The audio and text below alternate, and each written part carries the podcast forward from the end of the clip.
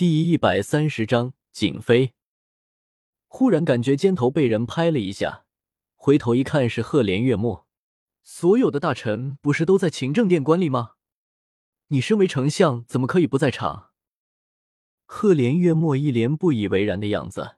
皇上特许了我可以时常过来看看云岚，你还是先看看你自己吧。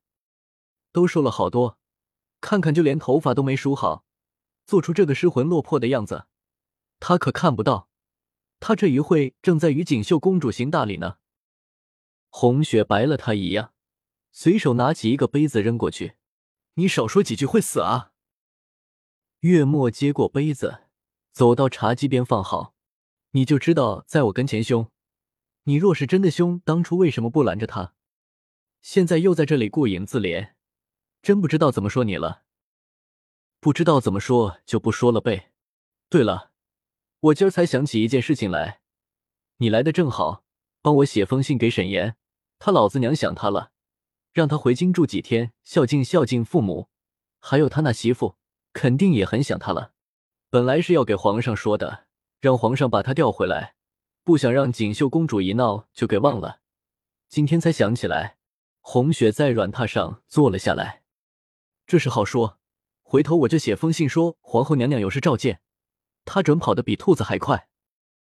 红雪扑哧笑了出来，还是那个样子，说个话没头没脑的。是他老子娘要见他，跟我什么关系？月末拿起茶壶倒了杯茶，准备递给红雪，可是感觉茶水好像已经冷了，便对着外面喊：“狗奴才们都死光了，连壶热茶都没有，再如此怠慢皇后，我可饶不了你们！”这时，一个宫女战战兢兢的走了进来。莫大人饶命啊！他们都去前面看热闹了，这才忘了给皇后娘娘泡茶。月末正想教训他几句，被红雪拦住了。算了，一杯茶不喝也罢。你不是要看了儿吗？我带你去看看他吧。我给你说，他这几天学会吐泡泡了，很可爱的。云懒刚吃了奶，正对着奶娘哇哇的叫着。粉嫩的小拳头挥舞着，很高兴的样子。这个小家伙已经六个月大了。当初为了纪念梦兰，取谐音，便给他取了“兰”这个名字。奶娘见皇后与莫大人来了，连忙行礼。红雪让他们不必多礼，抱过云兰，逗弄起来。管他什么和亲，什么皇帝，此刻陪着他的只有怀里的这个小家伙。兰儿，让你让莫大人抱抱你。红雪把吐着泡泡的云懒放到月末的怀里，月末抱着云懒，将他高高的抛起来，引得小人儿咯咯的笑个不停。正玩的高兴，月末忽然眉头一皱：“这个小子真是调皮。”他才不调皮，他的性格可好了。红雪说了一半就大笑起来，因为懒儿尿了。月末一身威严的官服上印着一滩不规则形状的水渍，呵呵，太好笑了。奶娘忙抱过了儿，给他换了尿布，换了衣裳。月末抖了抖尿湿了的官袍，说：“看来今天是出不去了。这满身的尿味被礼部的那群老头看见，又要说我不懂规矩了。那感情好，我们一起陪着了儿玩，让他们热闹他们的去吧。”红雪接过已经换好尿布和衣服的乐儿，顿时心情好了大半。勤政殿的大礼行完之后，新封的景妃被送到了锦绣阁，这个和亲总算是顺利完成。赫连月白虽然还在因为苍耳的事心里不舒坦，可是他还是放不下那个人，寻了个空档，自身朝凤坤宫走去。皇后娘娘大半天都待在房里，没有出门。凤坤宫大半的宫女太监都趁机跑去勤政殿看热闹了，再加上皇帝有意不让人通传，他就这样直接走进了大厅。大厅里没人，可是隐隐能够听见声音，于是循着声音走到内室，然后顿住脚步，再也挪不动脚步。皇帝看见红雪一件加长衣裙，长发半挽，笑语艳艳，怀里抱着一个穿着花袄的小奶孩。兰儿，再笑一个，来嘛，再笑一个给你爹爹看看。